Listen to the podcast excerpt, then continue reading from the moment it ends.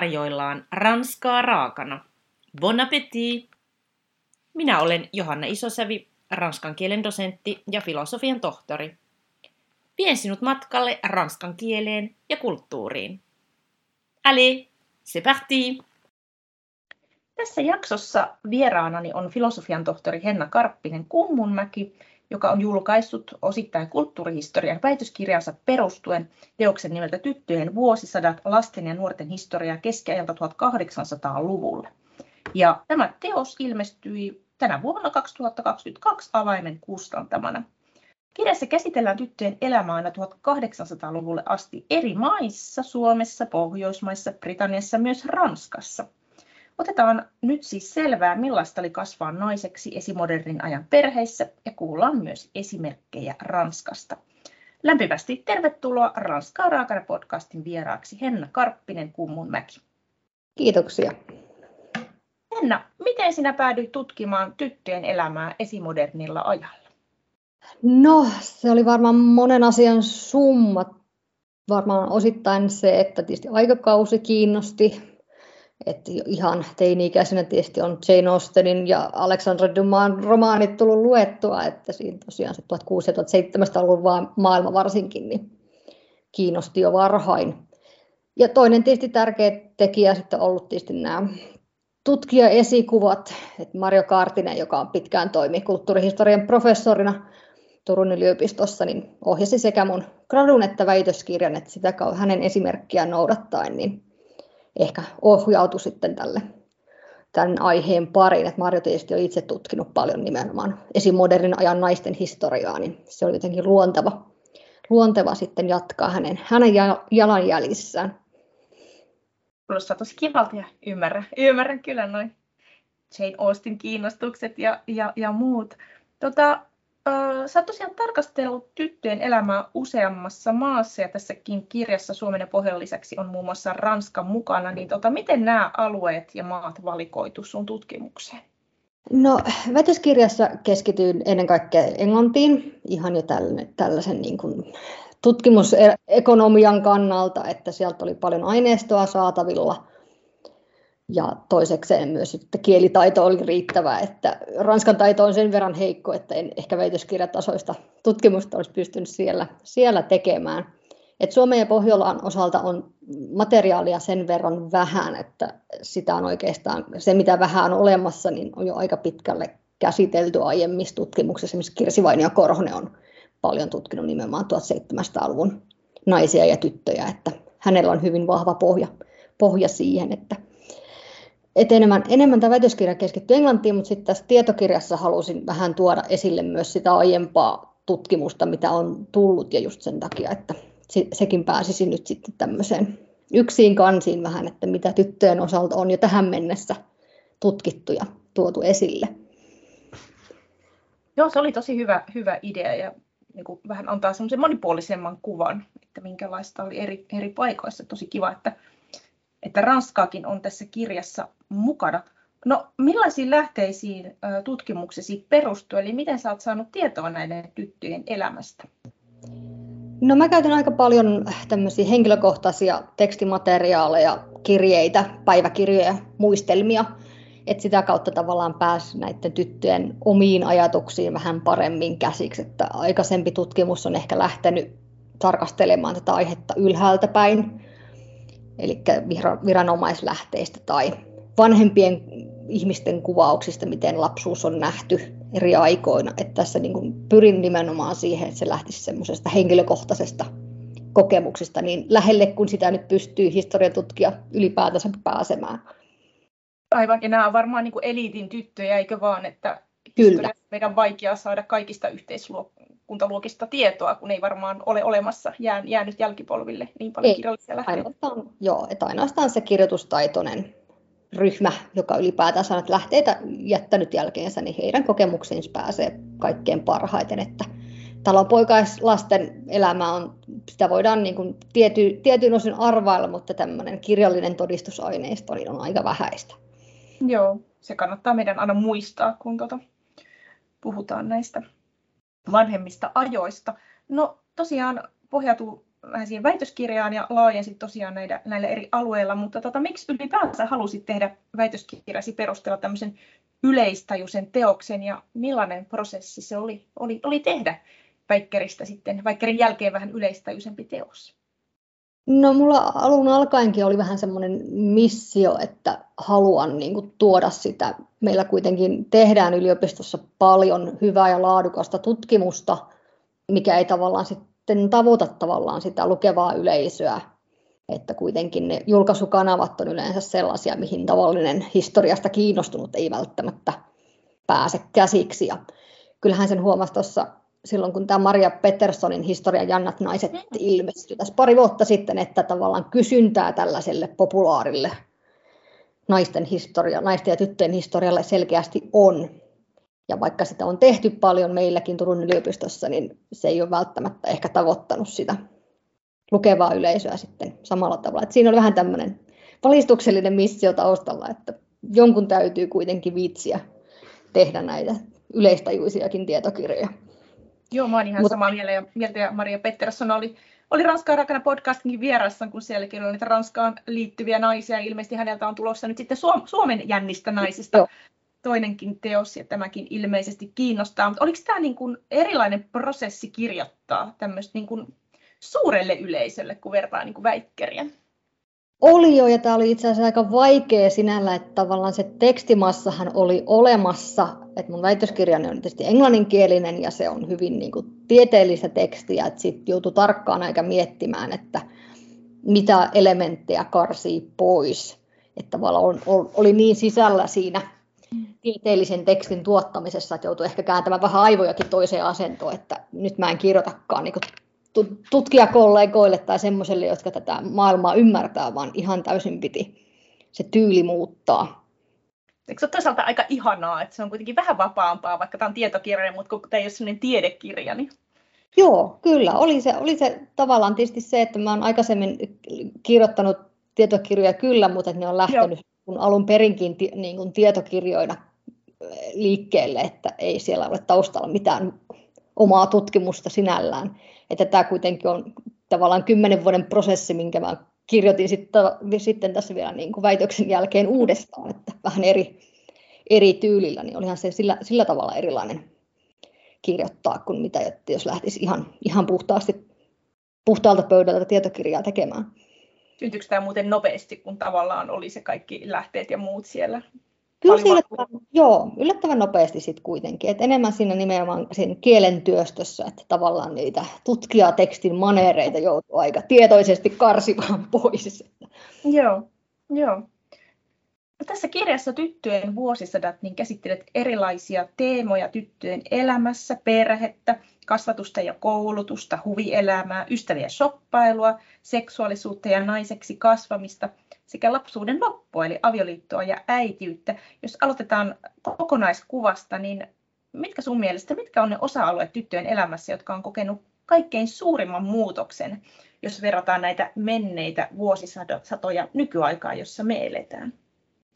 No ehkä suurin muutos on nimenomaan tässä koulutuskysymyksessä, että jos ajatellaan vaikka 1700-lukua, niin eihän tytöille ei ollut olemassa tämmöistä institutionaalista koulumahdollisuutta ollenkaan, että ne oikeastaan vasta sitten vuosisadan loppupuolella alkoi ilmestymään tämmöisiä tyttö, tyttökouluja, missä, missä enemmän sitten näitä tämmöisiä käytännön, käytännön taitoja sielläkin opeteltiin, että tämmöinen akateeminen koulutus on niin kuin tytöille mahdollistunut aika, aika myöhään, että, että se, se ehkä tänä päivänä on niin kuin se suurin, suurin ero, että meillä kuitenkin on itsestään selvää, että lapset menevät kouluun ja yliopistoonkin pääseminen on niin kuin, varsinkin Suomessa niin, niin kuin aika tasa, tasaveroista kaikille.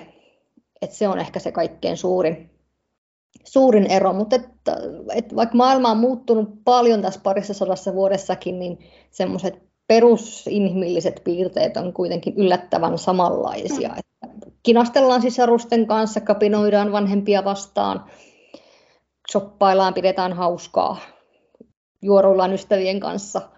Mm. Tämän tyyppiset asiat on kuitenkin aika samanlaisia, vaikka se maailma on ollut hyvin erilainen muuten.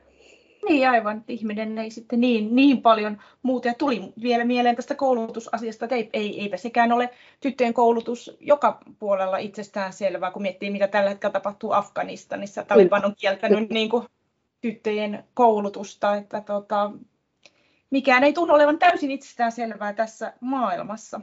Ei. No, ei, et... oliko, niin sano vaan. Niin, ei, ei, mitään, ei mitään lisättävää tähän. Joo. Oliko tyttöjen elämässä eri maissa paljon eroja? Oliko vaikka ranskalaistyttöjen, näiden elitin tyttöjen elämä hyvin erilaista kuin suomalaistyttöjen?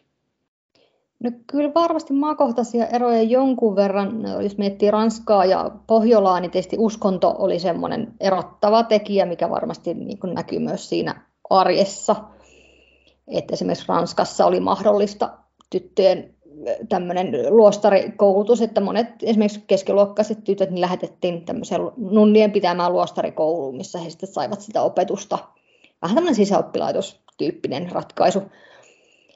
Että se oli sitten semmoinen niin kuin monen, monen se koulunkäynnin väylä, että Suomessa hyvin pitkälle opetettiin kotona niin kauan kuin oli mahdollista, että kyllä sitten näitä, ennen kuin sitten näitä tällaisia tyttökouluja sitten alkoi Suomeenkin tulla, niin, niin sitten totta kai keskiluokkaiset lähettivät tyttöjään sinne, mutta että, että se oli varmaan, että se uskonnon merkitys on kuitenkin ollut menneenä vuosisatana sen verran suurempi kuin tänä päivänä, että se on varmasti vaikuttanut hyvinkin paljon siihen, että millaiset, millaiset tota, puitteet on ollut tyttöjen kasvaa. Että tavallaan katolinen kirkko on kuitenkin mahdollistanut esimerkiksi sen, että on voinut jäädä naimattomaksi, ottaa, niin kuin mennä luostariin esimerkiksi nunnaksi, jos ei ole halunnut siihen avioliittoinstituution sitoutua. Että sehän ei ole protestanttisissa maissa ollut sitten mahdollista. Että melkeinpä kaikille muille sitten tämmöinen elämänura on ollut sitten vaimona ja äitinä. Joo, kiinnostavaa. Ranskasta, jos vielä jatketaan, niin Ranskahan oli tärkeä eliitin kieli Euroopassa ja tässä teoksessa kirjoitat näin. Vieraiden kielten hallitseminen oli tärkeä osa suhteellisen globaalia eliitin elämäntyyliä.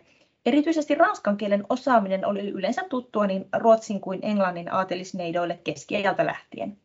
Suomen alueen tyttökouluissa opetettiin 1800-luvulla myös Venäjää ja Saksaa. Vaikka kielitaito oli tärkeä osa elitin elämää, aikalaiskirjoittajat varoittelivat, ettei tyttöjen tulisi leveillä taidoillaan. Riitti, että tyttö osasi ranskaa tai italiaa, oli täysin tarpeetonta esitellä näitä taitoja. Olihan ylpeys suuri pahe, ellei peräti kuoleman synti.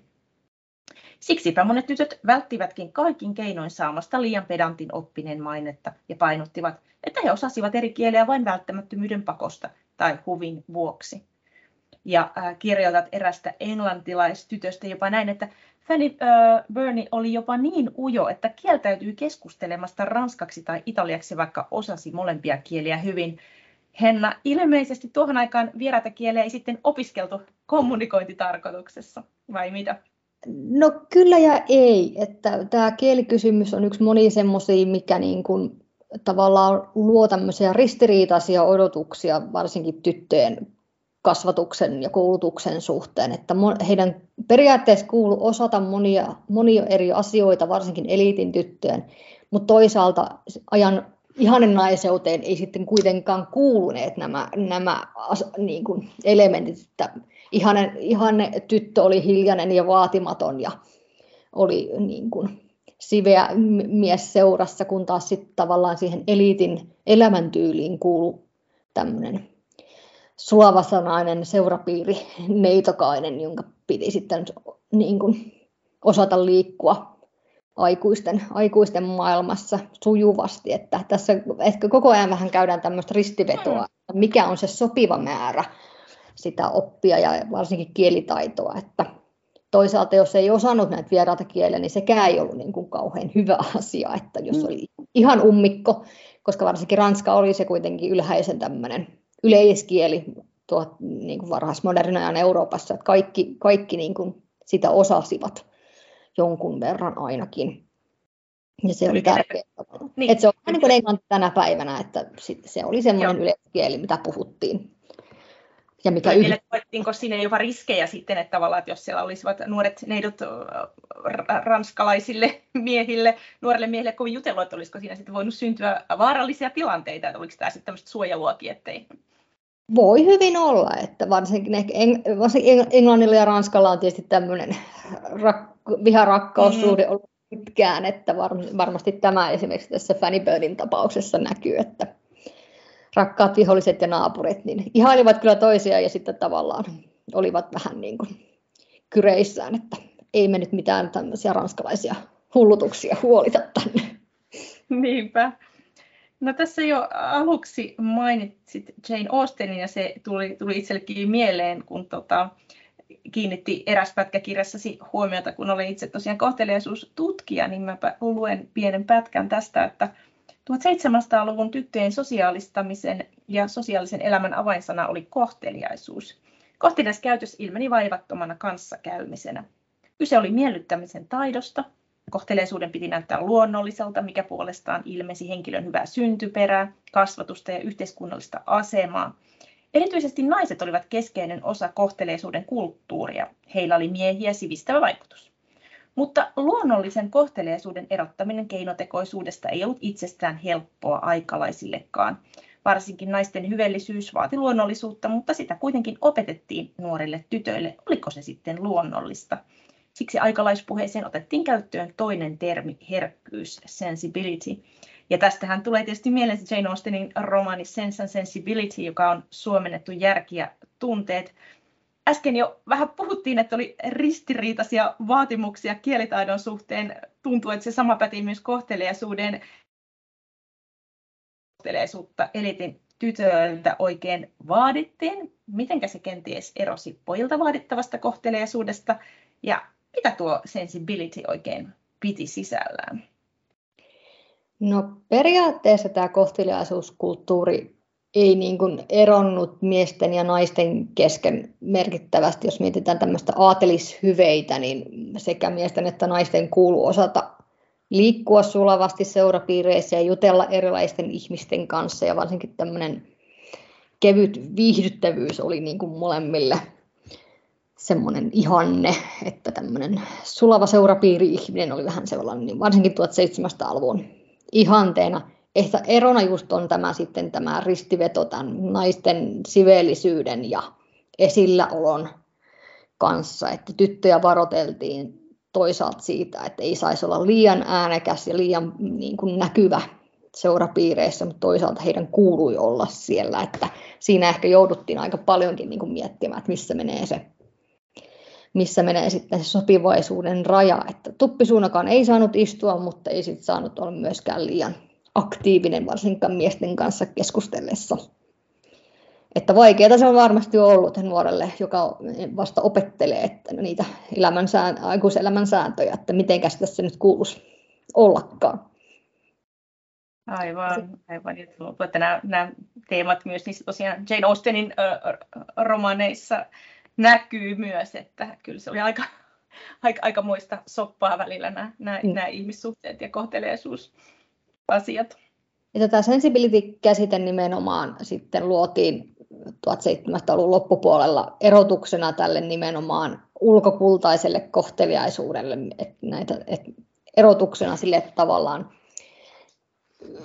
se eliitin jäsen oli jotenkin sisäsyntyisesti tavallaan kohtelias ja herkkä ja ymmärsi, ymmärsi toisia ihmisiä ja saattoi jopa näyttää tunteitaan, vaikka tosiasiassa kuitenkin niitä asioita opeteltiin sitten kuitenkin myöskin eliitin parissa, että tanssitunneilla opeteltiin sulavaa liikehdintää ja miten astutaan näyttävästi huoneeseen ja istuudutaan varsinkin niiden valtavien hameiden kanssa on saanutkin opetella vähän, että miten niiden kanssa liikutaan. Että tämä oli ehkä tämmöinen erottautumiskeino, että kun tavallaan keskiluokka alkoi jo pikkuhiljaa vaurastua ja omaksua näitä ylhäisön tapoja, niin ehkä sitten se ylinkerros halusi vielä erottautua siitä jollakin toisella tavalla, että tämä on niin kuin heille luontaista käytöstä ja muut vaan opettelevat ne jostakin oppikirjoista esimerkiksi nämä käytöstavat. Joo, kuulostaa tutulta, kun olen itse tuota perättynyt ranskalaiseen historialliseen kohteleisuuteen, niin kovin, kovin siellä on samaa. Että näinhän se on, että sit kun alemmat yhteiskunnan kerrokset rupeaa matkimaan niin ylempiä, niin sit pitää taas jotenkin Kyllä. keksiä jotain uutta. Että kohteleisuus oli paljon myös sitä tosiaan erottautumista. No, miten esimodernilla ajalla tytöistä tuli aikuisia? Vaadittiinko siihen avioliitto? ainakin kerrot, kerrot kirjassa, että 1600-luvun Ranskassa naimaton nainen oli alaikäinen 25 vuoteen asti ja tätä kutsuttiin nimellä femme sol, kun taas aviovaimo oli sitten femme couvert. Mutta mites, mites, mites tämä meni, tämä aikuistuminen tytöille? No joo, tämä on ehkä semmoinen kysymys, mitä mä niin kun koko väitöskirjani ajan tässä pohdiskelin, että missähän vaiheessa se sitten lapsuus loppuu ja aikuisuus alkaa, ja mä tulin siihen tulokseen, että se on enemmänkin prosessi kuin semmoinen mm-hmm. yksittäinen tapahtuma.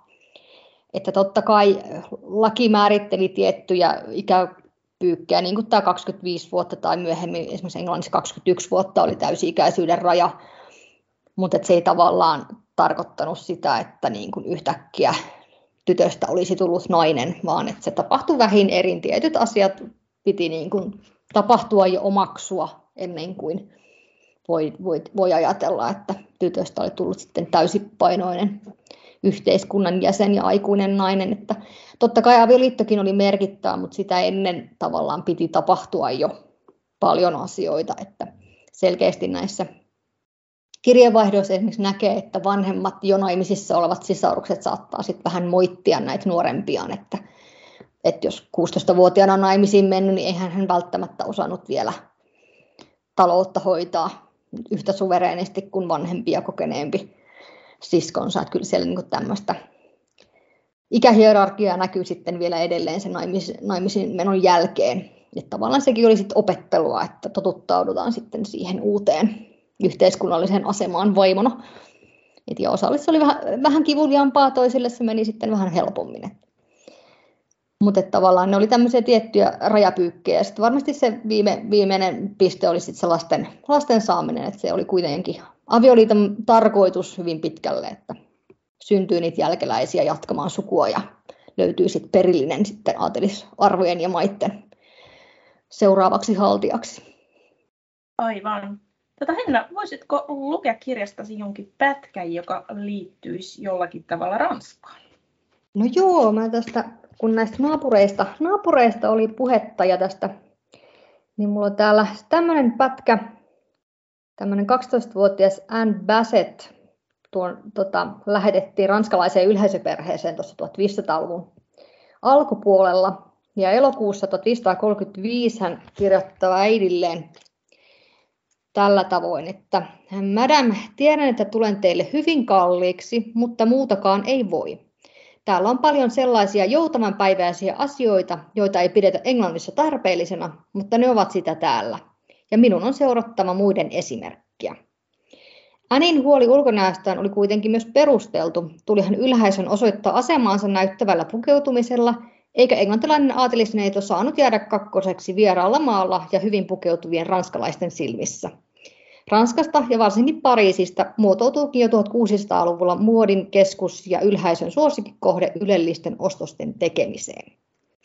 Eli tämä vähän kertoo tästä Ranskan ja Englannin vaikeasta yhteiselosta, mutta toisaalta myös nimenomaan siitä, että, että ylhäisön tavallaan täytyi osoittaa sitä asemaansa näyttävällä pukeutumisella ja kuluttamisella. Ja Ranska nimenomaan oli sellainen maa, mitä, mistä niin kuin otettiin paljon mallia ympäri Eurooppaa. Että kyllä niin kuin muotivirtaukset levisivät myös tänne Pohjolan perukoillekin sitten ennemmin tai myöhemmin. Että kyllä sitä seurattiin ahkerasti, että mitä, mitä Pariisin muodin, muodin saralla tapahtui. Että tavallaan se ajatus tämmöisestä muotivirtauksista ei ole mitenkään moderni, moderni ilmiö tai että, että kerran ehkä sykli on ehkä vähän nopeampi tänä päivänä, että melkein syys ja syksy, kesä, kevät on jo niin kuin eri, erilaista muotia, mutta että kyllä sitä niin kuin seurattiin jo tuolloin, että mitkä ovat ne uudet tuulet.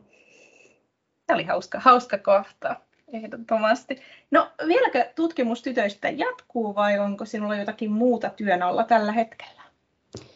No varhaismodernit tytöt saattaa nyt jäädä vähäksi aikaa tauolle. Että mun seuraava kirjani ilmestyy tuossa syyskuussa 2022 ja sen, se käsittelee sydänsurujen historiaa. Että totta kai nämä samat tytöt siellä vilahtelee, että heidän sydänsurujaan siellä vielä vähän käsittelen, että millä tavalla näitä murheita on sitten eri aikoina purettu ja miten niitä on sanoitettu. Ja mutta sitten seuraava, seuraava projektikin on tässä jo niin kuin mietteissä, että sitten naisten historiaa vähän uudemmasta aikakaudesta, eli Marilyn Monroesta ja pin-up-kulttuurista nyt tulee sitten ensi vuoden puolella seuraava kirja, että siitä se on nyt tässä lähtökuopissaan.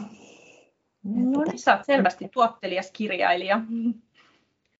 No hy- hyvä, hyvä kuulla ja hyvä, myös kiva. Kustantajat ovat myös huomanneet tämän, että tavaraa löytyy, että on ollut sekä avaimen että suomalaisen kirjallisuuden seuran kanssa hyvä yhteistyö, että toivottavasti se myös jatkuu. No, niin. Jos Ranskan rakana podcastin kuulijana et ole vielä tutustunut Henna Karppinen Kummumäen teokseen Tyttöjen vuosisadat lasten ja nuorten historiaa keskialta 1800-luvulle, niin kannattaa se tehdä. Tämä teos käy kattavasti läpi tyttöjen elämää lähteiden valossa – ja nämä esimerkit kirjeistä, teksteistä elävöittävät mukavasti, lukemista, niin kuin nähtiinkin, kun Henna, tai kuultiin tässä, kun Henna, Henna luki myös pätkän. Ja, tota, on, mun mielestä on tosi hienoa, että mukaan on päässyt useampi kulttuurialue, vaikka toisaalta elitin elämä muistuttikin toisiaan eri, eri maissa, mutta kuitenkin erojakin on jonkin verran ja ehdottomasti rikkaus, kun on monipuolisesti lähteitä eri kieli- ja kulttuurialueelta, niin itsestäni se oli ainakin hyvin kiinnostavaa. Oikein paljon kiitoksia vierailustasi Ranskaa raakana podcastissa Henna Karppinen Kummunmäki. Kiitoksia. Voit lukea lisää kielen ja kulttuurin ilmiöistä blogistani johanna.isosavi.com.